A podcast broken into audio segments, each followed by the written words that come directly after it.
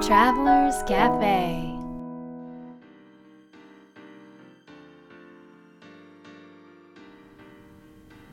ライフトラベラーズカフェへようこそ松田美弘です、若菜です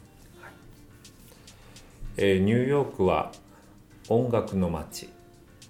うんでもありますが、うんうんえー音楽というのをこう今までの人生で振り返ってみると自分の人生の中で音楽っていうのはどんな位置づけなのそ初っ端からまたすごい質問してくる ね、どんな位置づけなの生活、例えばねうん実は僕はうん音楽とは全くうんあの音楽のない人生だったうんそうだねあのなんかようくん音楽の話になると、うんみんなよくここの曲とかこのアーティストとか、うんえーこの作曲とかっていうのをよく知ってるなと思って、うんうんうんうんで多分勉強しながら聴いてたとかうんあとは趣味で聴いてたとか、うんうんうっんうんていうのになんかよくよく話を聞くと思うんだけど、その音楽を聴く時間うん音楽をかけている時間っていうのがうん全く持ってなかったんだよね。へえ それも珍しいねそうかな。私は逆に結構常に音楽があったかなうん。なんか詳しいわけじゃないけど、うんうんでもほらそのミヒのねセミナーで、まあ、音楽をかけるようにうん。したのをもしかしたらきっかけは私かもしれないと思ってるんだけどあそう音楽ずっと私担当してたでしょそうだね。実はねなるほど。でもその それだけうんいろんなシーンで音楽が鳴っていたってことなんだ。いろんなシーンで音楽が鳴っていたというよりかは、うん音楽をつけていろんなシーンを作り出してたって感じかな、なんかね、うんでも簡単になところで言うと、うんうん私クリスマスソングがね大好きなんですよ、うんよく分かってると思うけど、うんだから毎年11月ぐらいになると、うんいつもクリスマスソングかけるでしょ、うんい部屋でもさうんホテルとかでも、うんそうそれも結局なんかクリスマスのそのなんか幸せな温かさを感じたくてうんそれをかけたりとうか、ーん。とかねあとはあのずーっともう大学時代から聴いてるキース・ジャレットっていううん。あの方のあの彼はジャズピアニストなのかな、うん。のあの CD うんもうあのアルバムねあのそれもずーっと聴いてるけど、うんだいたいそれを聴く時はどんな時かなって考えると、うんなんかちょっとしんと心の中からしんとしたい時とうか、んあのただリラックスじゃなくて、うんなんかちょっと自分に向き合いたいなとか自分にの素に戻りたい時とかにかけてたりするんだようね、んだから音楽ってなんかそういう時間を世界をうんあの作り出してくれるっていうか与えてくれるうんなんかそんな存在だったんだよね。なるほどねあんまりそういうのを今まで考えたことがなかったかもうね、んうんうんそっかそっかう。んうん音楽を聴いてもねなんかあんまりあ例えばうん歌詞がある音楽があるでしょ、うん音楽というか曲うんを聴いてもうん歌詞は全く耳に入ってこなくてうんう、んうん。なんか同じような感じで聞こえちゃういろんな曲 がはあ面白いね。そうなんですよ、うん、そういう人もいるんだうね。ん、でもなんかそんな僕でもねうん。あの聞いたことあるのが、まあ、ニューマンハッタンにねカーネギーホールっていうのがあああ。かの有名なるっていうのを聞いてカーネギーホーうん、これをなんかよよく聞いてたのねル。でも、まあ、そんなに詳しく知らなかったんだけどう、ん。うんうん、うん。よく調べてみるとうん、本当にすごい場所なんだねカギカーネギーホールって、あのニューヨークのマンハッタンのね、うん、えど真ん中にあるんだっけ7番街に、 7番街にうん、ああるっんだて、ね、うんえーすできたのは100 150年前ぐらいなのかな1890年91年にできたらしいんだけども、えークラシック音楽とかうんポピュラー音楽などがうんなんか頻繁に開催されるなんか音楽の殿堂と言われるへえすごいねところらしいんですよ。へえ行ってみたいね、うなんかねん、で、えー今日のゲストはですね、はいえーまた面白い方というのを、ね、 前回お伝えしましたが、えーそのカーネギーホールでもなんと指揮をしたというへえ指揮者の方です、すごいとてもすごいんですよなんかその凄さが さあんまりこう実感できないぐらい、うんえーとてもニューヨークではね有名な、うんうんうんうん、えー指揮者の方ででもニューヨークで有名ってことはね、世世界で有名といでうことすだから、ねえー日本にいる方はもしかしたらねまだ、えー知らない方もいると思いますが、はいえー今回のゲストはですね伊藤レオナさんですはい職業指揮者、指揮者うんちょっとなんか指揮者っていうと難しい感じがしないイメージでしょイメージうん私会ったことなかったもんね指揮者の方なんて人生僕もないかな生きてきて うんテレビで見たりすることはあっても、うん実際にあんまりお会いしない職業の方ですそうだよねでも実際にね会ってみるとねすごく、まあ、気さくというかうんユーモラスで、本当ユーモアラスでね、とってもお話も面白いしうね、んそしてすごい知識もあってねすごいよねう、んえーそんなレオナさんなんですけれども、えーまあ、どんなね、うんあのーストーリー持ってるのかはいということを、えー聞いていきたいと思いますではレオナさんに会いに行きたいと思います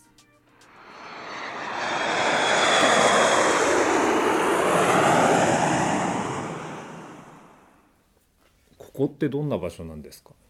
ここはあの自分がですねアマチュアの合唱団を教えてた時代に使ってた練習場なんですよね。でこのマンハッッタンの都会のど真ん中に、うんうんあのビルの、えー、に2フロアかなうん3フロアを全部リハーサル会場にしててう、んですごく場所が便利なのでうん使ってたんですよ。うん5年ぐらい使ってたのかな。へでまあ、部屋がいっぱいあるし値段もそんなに高くないからーうんまあ他の若いあの夢を持った歌手やら役者さんやら、うんまあ、剣道の人もいたしマーシャルアーツやってる人もいるいろんな人がえ集そまうっいう人もいるんですかそうそうなんですよへーだからまあへー音をこうロックとかみたいうんに出しすぎない限りは全然大丈夫、うんオーケストラはここはさすがにちょっと使えないですけうど、んまあ、合唱程度なら全然大丈夫で、うんそれで5年ぐらい使ってたんですよね、だから自分にとってはその修行をしてた下積みしてた時代のううんんまあ思い出の場所というか、うんうんうんうんそんなところですよね。へーこの部屋はススタジオになるんですかね。ここは新しくできたみたいですね。うんあのーちょうどこの音楽の録音ができるようにうん。作られたみたいですよね。ううんん僕はこの部屋は初めてなんですけど、うんああのすごく便利ですよね。これだけ機材が揃ってうん防音とマイクとかも全部音揃がって吸収される感じだよね。こんないいスタジオで撮ったのは初めてだ初めていつもものすごいこあのう賑やかかななカフェとかカフェとかビーチいとやか。迷ったんですよ。うん。だから自分もニューヨークで一番好きな場所ってブライアントパークなんですよ実は。へおーそこは自分の仕事場が近くにあったので、あのそこでよく楽譜を見たり本読んだり、うんまあ、もしくはこう泣いたりとか、うへんーねあの都会のど真ん中だけどちょっと緑があってっううんんていうのがあそこが大好きでうんだからそこにしようと思ったんですけど今日は、まあ、あいにく雨だし、うんうんうん。ちょっと野外だとさすがにちょっと撮りにくいかなとう思って、ん。それでちょっと急遽ここに。あもうすごーでくも入ってみてうん本当にいろんな部屋があっていろんなことしてる人がいてすごうくんなんか刺激的なところだねなんかエネルギーがそう集そうまっそうでしょそう集まってるぎゅっとニューヨークの一番いいところの一つだと思うんですよね。うそんのいろんな夢を持ってる人たちがあの自分の可能性を信じてアメリカンドリームっていうのを信じて、うんえー一生懸命訓練をしている自分自身のし修練をしている場所っていうんですか、うんだからすごくあのいつも来るたびに刺激を受けるし、うん言ってみれば飛行場みたいなもんですよ今から旅に出ようとしてる人がいっぱいいるから、うんウキウキした感じっていうのは飛行場あなるじゃるないでほすかどあねそうかも似てるかも、うん似てるでしょ、いそういう雰囲気っていうのが同じようなものがここにはあってでしかも結構綺麗ですし、うんうんあの綺麗なビルですしねすごく空港っぽいかもしれない、うんん面白いねじゃあ今日練習してる中からも未来のスターが生まれるかもしれない、そうですよね、うんね本当にオーディションとかもよくここでもやってますからへへへ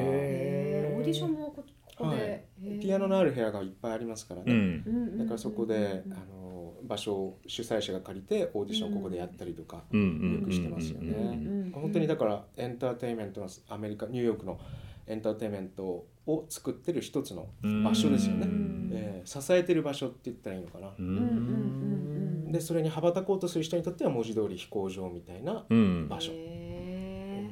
んなるー素敵ニューヨークのどんなところが好きです かあのですねこう日本にいると赤信号とかでもね、どんなに車来てなくても止まるじゃないですかどんな深夜でもはいあれって危ないとかじゃなくて人と違うことをしたらばあーなんかいけないんじゃないかっていうメンタリティーが日本人にあるからなんでしょうね。ううんん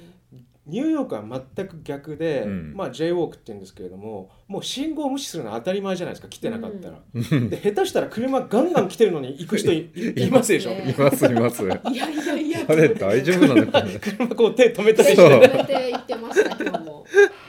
だからそういううんなんていうのいやもちろんそれはいけないことですし、うんアメリカでも非難非難されるけど、うんだけどまあこれそれはまあ一つの例としてそういうあの一人一人がちゃんと自由にできるもちろんそのコミュニティのあの常識の範囲内良識の範囲内で、うん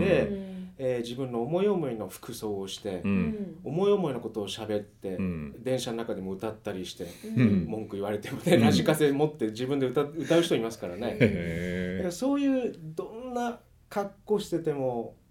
誰も気にしないっていうんですか街中歩いてる時は、もちろんフォーマルなところに、ね、行くえ時はちゃんとフォーマルな格好するけど、うんだけどそういう自由それこそやっぱり自由だと思うんですよ。ううん一つの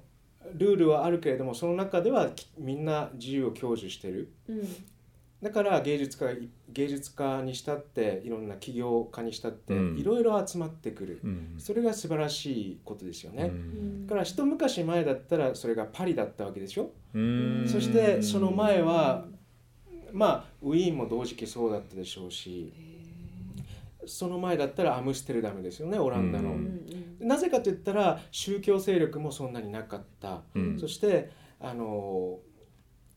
何と言ってもこう例えば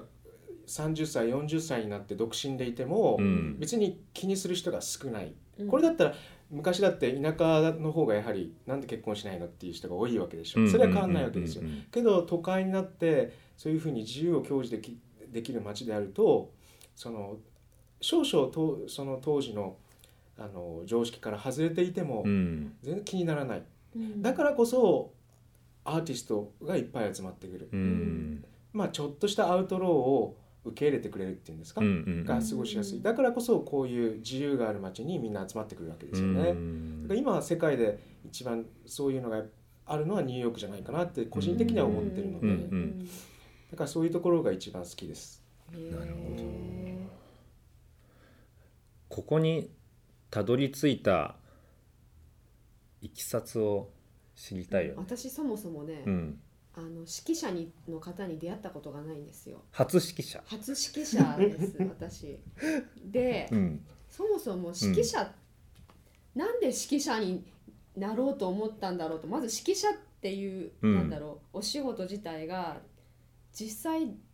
まあ指揮なんだけど、うんでも本質的にどんなことをしているんだろうっていう疑問があるんですけど、うんその辺はいかがですかねどっちから答えましょうかじゃお好あきな方で。そうですじゃあ多分手っ取り早いっていうか分かりやすくなるのはいきさつからちょっとお話しすると、はい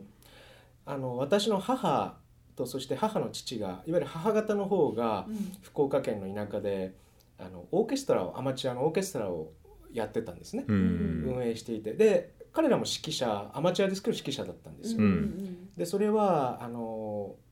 福岡県の筑豊地方っていって結構炭鉱昔炭鉱石炭を取ってた時の時代にやっぱり運す運送業とかあのちょっと言葉は悪いですけどブルーカラーの街っていうのは例えばヤクザさんがはびこったりとかして、うんちょっと人心が荒れるところがあったんですうよね。んそれで今から80年以上前になるんですけれどもうん私の祖父がそこに、まあ、なんとかしたいっていうかそういう憂いてあのオーケストラを作ったんですうよ。んまあ初めは炭鉱の交付のためのへえあのレクレーションのためにっていう感じなんですけどね。でそこから始まってあの炭鉱が閉山していわゆる石油に取って代わられた後はそれを子どものオーケストラに変えてうんであのユースオーケストラとして、まあ、今も細々と母がやってるんですけれどもね、でそういう家に生まれてるので、うんあのもともと4歳ぐらいからあのやってたんですねピアノとバイオリンは。けだけど指揮者になるつもりは全くなくて、うんでしかも親から習うわけですよピアノもバイオリンも。うんでそれってやっぱあんまり良くないですよね、うんうんうんいろん子供心にいろんな厳しくされたら嫌ですし。うんだから嫌で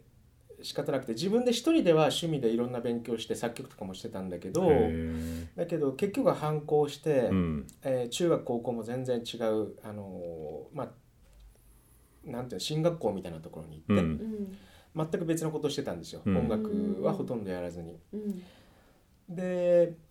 その音楽以外のことをやっていくうちにあの自分が歴史とかあの社会科学系統経済学とか政治学がすごく興味があったのでそれで高校卒業する時もう大学受験がちょっと嫌で仕方なかったせいもあるんですけど、ちょっとアメリカのワシントン DC 首都に行ってうん政治学をやりたいなと思って。それであのワシントンのジョージ・ワシントン大学っていううんホワイトハウスから3ブロックぐらいの,、うんあのところにあるんですけれども、うんそこの大学の国際情勢学部に、あの入れたんですよね。うんでそこからアメリカ生活がスタートするわけですうよ。んで大学生の2年の時の夏にあのアメリカの大学って自由に何でも取れる単位があるんですけれども、じゃあ何でもクラス取っていいよって言われるんでじゃあと思って久しぶりにピアノでもやってみようかなと思って。小さい頃やってたしそれで2年生の夏に撮り始めた時から運命がこう変わり始めたっていうんですかね。でなんで変わったかんいわゆる音楽またやりたいなと思い始めたんですけれども、なんで思い始めてかは始めたかって言ったら、アメリカの教育ってすっごくねあのけ絶対にけなさないんですよ生徒を。うんアメリカの子育てもそうなんですけど親は子供を絶対に守るっていうか日本だったら、あの不詳の息子かとかうちの子はって言うんだけど、うんうんアメリカとかで絶対ないんですそれが、そんなことしたらえーってドン引きされるだからどんなに性格あの成績とか悪くても、いやうちの子は本当にいいんだよって言い続けるのが普通なんですねうんで同じようにそのピアノを取った時の先生から本当に今考えたら拙いピアノだったと思うんですよ、うんだけどもものすごく褒めてくれたんですでここがいいんだね君のここが素晴らしいよっていうことすごく言ってくれたうんそれがなんか初めて自分の出した作品自分が一生懸命作った作品を認めてくれた自分の作品、まあ、演奏を通してつながれたうん喜んでくれた、その感覚がものすごく嬉しかったんですよね。うんでそれであ音楽いいなって思って、まあ、豚もおだてりゃ木に登るってやつで、うん まさしくそれなんですよ、うん木に登っちゃって、うんでそれからバンドとかやり始めて、へえその当時赤紫のメッシュとか入れてたん ですよ、想像できないできないでしょ だけどもう舞い上がっちゃって で自分で作詞作曲したその、うんポップポップスとかを、日本人とか他のいた人とかでやって日本語で歌ったりラライブしたりとかしたり、もう音楽にのめり込んでいっちゃったわけですよ。うんで二十歳の時にもうやっぱり自分は音楽だこれだけ人が喜んでくれるんだから音楽がいいうんと思って音楽家になろうと思ってうんで決めてまあけれど保険のためにジョージ・ワシントン大学はきちんと卒業しようと、うんで23の時に5年いましたので、うんえー22歳の時にあの卒業したら音楽といえばやっぱりニューヨークだろうと、うんまあ大した根拠もな く考えてそれでニューヨークに、うん引っ越してでニューヨークにあるクラシックの有名な音楽大学でジュリアード音楽院っていうのがあるんですけれども、うんそこの夜間学部に転がり込もうとしたんですよね。うんでその時はあのピアノしピアニストになろうと思ってたので。おでなんとかその先生に褒められて1日20時間とか、なんか取りつかれたようすにごいこう練習してたんですけうど、んで少しは弾けるようになっててう、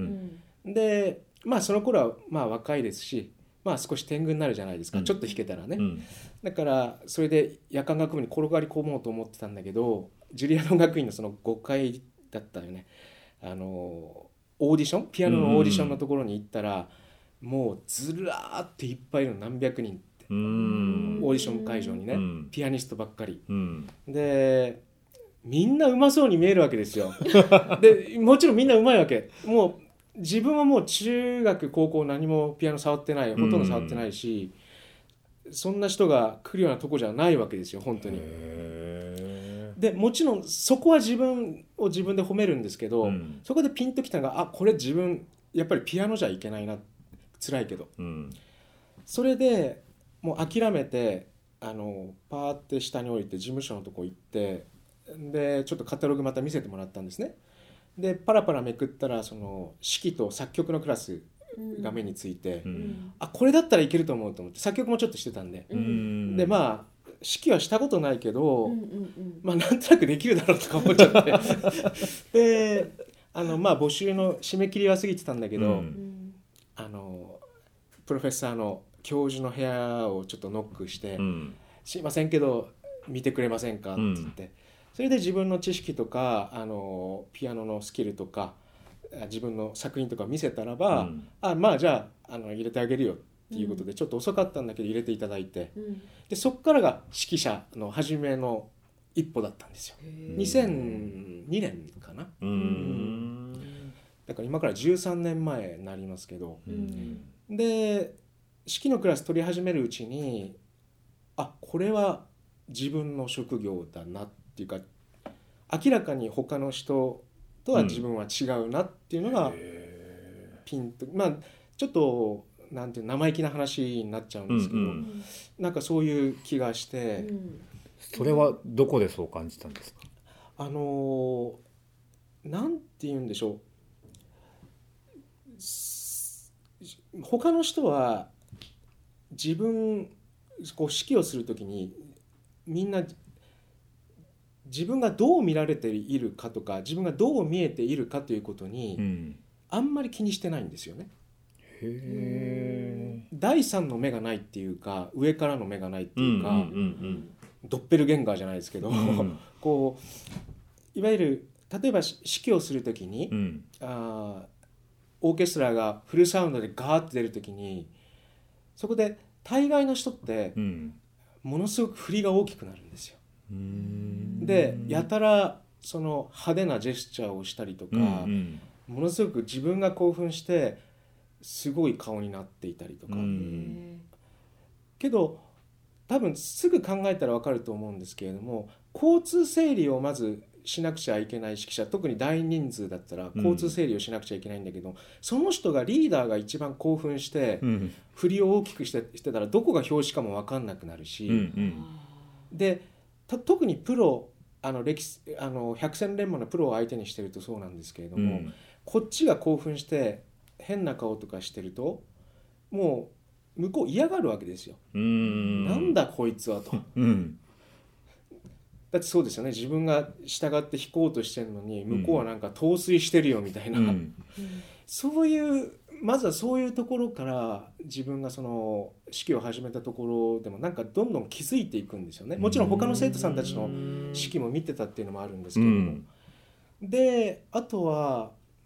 オーケストラの前に立っても、うん俺先生より全然できるじゃんっていうへ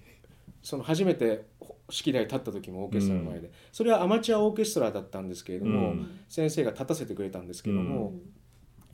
なんか本当に全然、まあ、僕は楽譜も暗記してたし、うんうんいわゆる各楽器の入りとかもちゃんと合図をしてあげ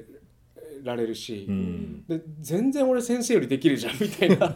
まあへえ今考えたら少しちょっとおごってたんですけれども、うんけどあ明らかに自分はこれは向いているなっていうのはうん確実に確信は持ってたんですよね。うんうんうん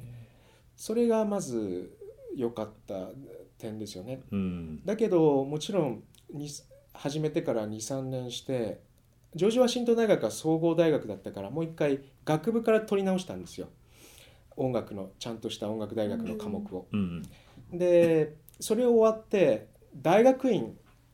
うんを受験することになって指揮科を。うんで大学院の指揮科ってあの大概1学年1人なんですよ。定員がへだって一人しかいませんから ね。で僕がその次のあのジュリアードの次に行った学校でも、えうんそのひ一人だったんですけれどもで大学院行く時も一人うんだからすごい狭き門なんですけれどうも、んで1回目そこ僕二浪してるわけですよ。うんうんでそれまでの人生でだから全部落っこちたんですけど大学うん院はじめ、でそれまでの人生でもちろんなんだろう中学入試に失敗したことがあったりとか、うんそういうことはあるけどそういうのはまだ子供時代のことであって、うん自分がし心から信じてこれだと思ったことで、うん挫折した経験はまだなかったわけですよね。だからもうガラガラガラって自分の自信が崩れていっちゃって、うんあのまあ、ノイローゼになってですね、うんで2005年あたりなんですけどもう本当に、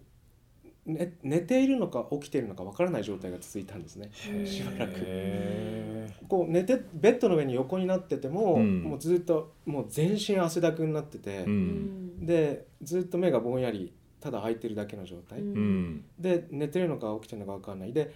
なんとなく起きたなと思って学校に行かなきゃと思っても、うん普通なら40分で到着するところが、うんあの4回45回電車乗り間違えてうん1時間半とかかかっちゃったりだからそういう時期がまあ1年半ぐらい続いたのかな。うんですそれからまあちょっといろいろ話がそれてるけど、あのすけどその時に出会った人うんの中の一人が僕はあの西洋医学とかもいろいろ試したんですよ。うん精神科っていうんでしょうかうん心療内科っていうんでしょうか、うんだけどどうしても合わなくうて、んでその時2005年にの後半に会った人が日本人のヒーリングの方だったんです。へえでまあ今時の言葉で言えばスピリチュアリズムですけれども、うんそういう方とお会いしてでまあもう初め何の考えなしにもう藁にもすがる思いでしたからうん行ったんですよね。うんそしたらそこで何を言われたかって言ったらもう一つだけ覚えてるんですけども、あのレオナさんは自分を愛しきれてませんねって自分に厳しすぎますねってもっと自分を愛してあげてくださいそしたら他人も愛せますよってっていうふうに言われて、自分を愛すってなんだろうってそっからなんかすっごくそれが新鮮で、うんで確かにその時に瞬間にそう理解したわけじゃないですけれどもそれから長い時間をかけて分かったんですけど、確かに昔はこの学校じゃないといけないとか、うんここに入らないといけないうん1日2時間勉強しないといけないとうか、んいわゆる英語で言うマストみたいうな、ん何々しなければならないそれができないとやっぱダメなんだっていうような考え方を持ったなるほど視覚ですよね本当うんにうん視覚だったんですよ、丸くなくて。うんだけどそのヒーラーの方のおっしゃった言葉から徐々に「大丈夫なんだよ怠けるこういうダメな自分もいいんだよ」ってそれも自分なんだよ許してあげなよってうんそのもっと違う自分が出てきて新鮮だよっていうか、うんでそういう怠けてる自分も好きになってあげようよみたいなそういう気持ちも少しずつわなんか分かるようになってきたんですよね。それそうしたら少しずつまたお心の中にあった重いものっていうのが少しずつ抜けていって、で立ち直ったいったんですよ。うんで2007年にあの大学院に受かって、うんそれはジュリアードとかみたいにち超一流の学校ではないんですうんだけれども少しレベルは落ちるけれどもその中で自分が1位になればいいやうんうんでそっちの方が正確に合ってるうんやっぱり褒められて褒められてうん自分が木に登った豚なので、うんやっぱり褒められる環境がいいや、うんうんあお前すごいねって、うんそれだったらそういう超一流じゃなくてそのその、まあ、クイーンズカレッジっていうんですけどアロン・コープランド音楽院っていうんですけれども、うんそこに入ってあのあそこだったら自分があの結構いいペースで、うんあの活動できるのでう、んそれがすごくメンタルにも良くてですね、うん立ち直っていって、うんうんうんで一生懸命本当に勉強したし、うん失敗遊んだし、うん本当にいいあの2年間の大学院生活になでそうしてるうちに2008年にプロデビューのお話が舞い込んででオペラでプロデビューしたら、うんそれがあの評価してくださる方がいていきなりカーネギーホールに、へえこれすごいでし ょすごい飛躍ですねだからそれはそのヒーラーの方がおっしゃってくれたように、うんその自分を許すっていうことうんを学んだからだと思うんですよね。うんなえ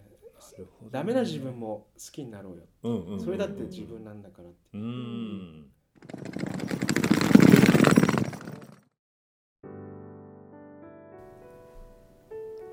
いやー今日もいい話だったね本当に面白かったな今日も興味深かったうん話が楽しい楽しいっていうか上手だね、指揮者の方も話も上手なんだねでもなんそうねそうなのなんか本当にいろんな視点を持ってそうらそうしてそうそうねそのでもいろんな視点というかねいろんな目があるからこそ、うやんっぱり指揮者ができるんだろうね。そうだねきねっとねうん、ミヒはどんなことが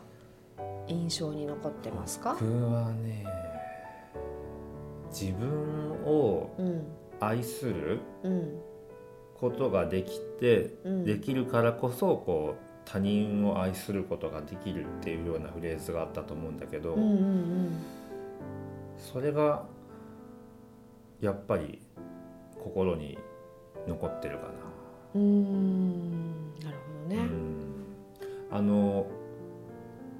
まあ、本とかで僕が出してる本とかでも「シャンパンタワーの法則」っていうのをよく伝えてて、うんまず他の人家族のためとか子供のためとか会社のためというよりもまずは自分自身を満たしてあげるというか、まあ、自分を愛してあげるっていうことをまずやっていきましょうねっていうことを言っていて、うんうんうんそうするとこう自然とエネルギーがね、うんえー循環できるんだよっていうことを伝えてるんですがうんうん、それとすごく重なってああなるほど。うん、やっぱりまず自分を愛するというか自分をよく知って大切にすることうんうんができないとうんうんなんか周りへの愛とかうん周りへエネルギーを与えていくとかっていうのはできないんだなと思った。うんうんねヒーリングをね受けられて。まあ、いろいろ大変な思いもされたっていうことだったけうんど、そそ,、うだねこから自分はこれでいいんだって思って、うんそういうことをしていたらカーネギーホールのお話うがん、来やた、ってきたというすごいねそれがすごく循環してる感じがするよねこうエネルギーが。そうだうねうんんなるほどね、かなはどんなところが、そうですねたくさんあるけどう、んでもあの話がやっぱり印象的あの大大学あジュリジュリアードうん、音楽、ああなるほど。うん、学校にねうん行った時に、うんピアノのところに行ったら、うんあこれはもうダメだと。 ね、それまででも20時間とか毎日練習してきそうだて、よねしかもかなり自信を持って行かれたと思うのよ。うんうんうん、そのぐらいの思いで行ったにもかかわらず、そこの場所を見てあ自分はここではないうん、と、あの潔くうん、うん諦めて、うんそして全然違う指揮者と作曲っていう新しいところに、その日のうちに入学したってういんうね、こう働きかけて、うもんうその話がすごく面白いなと思って、うんまあ、自分が本当にやりたいことはねやっぱりこう諦めたくないうんと思うんだようんうんうんね。うんなんだけどで諦めないこともすごく大切なんだけど、うんでも多分そこに行き着く方法ってきっといろいろあって、うんああそうだねそうであのーなんていうかなその新しいやり方を、うんやり方とか入り口からうん入っていく、うんその潔さと、うんフットワークの軽さああと、そうだ行動が早いよねそうそう行動力うね、んあとはでも勇気もないとねそう勇気うんねだって教授もそう締め切られてたわけだから、そこで教授にまた自分自ら働きかけて入ったっていうね、なんかそのあり方と行動が、あのすごく新しいこうなんていうかな生きる選択肢自分らしく生きるうん選択肢をね、なんか与えてくれるなってそうだね思いました。なんか行きたい道は道というかゴールは決まってるんだけど、うんきっと道はうん一つだけじゃないっていうことそをうなんだよもね。知っててというか直感でかはわからないけれども、うんそしてまたすぐ行動するっていうところが今のうん、位置というか、うん今の活動にうん、つながってるんだろうね。柔軟さというかね。うんあとシンプルだよね要はここでは一番になれないうんうんけど、うんうんでもここならなれるうんっていう場所を見つ自分からみずみ自ら見つけうて、んでそこで一生懸命やっていくそうだね。う、うんんそのあり方はすごくねあのたくさんの人にうんインスピレーションを与えるんじゃないかなと思います。うんそして勇気も与えるんじゃないかなというふうに思います。はい、では今日の魔法の質問をどうぞ。はい、今日の魔法の質問は自分のどんなところを愛していますか自分のどんなところを愛していますかえっ、とじゃあこれの僕の答えはですね失敗するところですうん、もうなんか小さいことなんですが毎日のようにちょっとミスを、ミスがあったりえっとフライトの予約の失敗があったり一日に何度かはいありますね、よく。そのためにちょっとくじけるんですけどでもそんななんていうのかな、まあ、完璧じゃないっていうどころかうん、はこんなミス誰もしみしないようなミスしちゃったっていうところを愛したいなとう思っん、てます。はい。 はい、良いですね。はいえーでは若菜の答えはどんな答えでしょう自分のどんなところを愛してますかそうですね。まあでもあのなんだかんだ言って素直なところでしょうか。うんあのもう落ち込みやすいし、 あのもちろん気遣いだし、うんなんだけどあのでもすごくこう見えないところに感謝を常にうん感謝の気持ちがあって実際に感謝をねしていたりとか、 物とかにもうん喋らないくせものに対してもその話しかけるように感謝をしていたりとかあのすごくありがたいことは本当にありがとうって思える自分を愛したいと思います。はい、えーぜひ、えーこの番組をお聞きの皆さんも、えーこの質問に答えてみてください自分のどんなところを愛してますか、えーちなみにこの質問というのは、えー答えはすぐ出なくてもいいんですねそしてどんな答えでも正解なんですねなので、えーぜひその問いを自分自身に投げかけて、えー自分なりの答えを見つけるっていうことを行っていただければと思います、えー次回もですね、えー引き続きレオナさんに、はい、えーゲストで出演していただきたいと思うんですが、うんえー次回はですねまあちょっとその僕たちもうん、不思議に思っていたはい指揮者の仕事とは、そううんこれがまた深いねすごく深いんだよね。なんかすうんこう人間関係っていうよりも世界の縮図というかねそこがなんかこう感じられるようなそんなお話ですうね。ん、そしてねなんか僕があの思うのはきっとあのビジネスというかねうん、会社の中でも使える要素が満載満載ですね。だと思いますので、はい。えーぜひですね、えー次回の放送も楽しみにしていてください、それでは良い週末を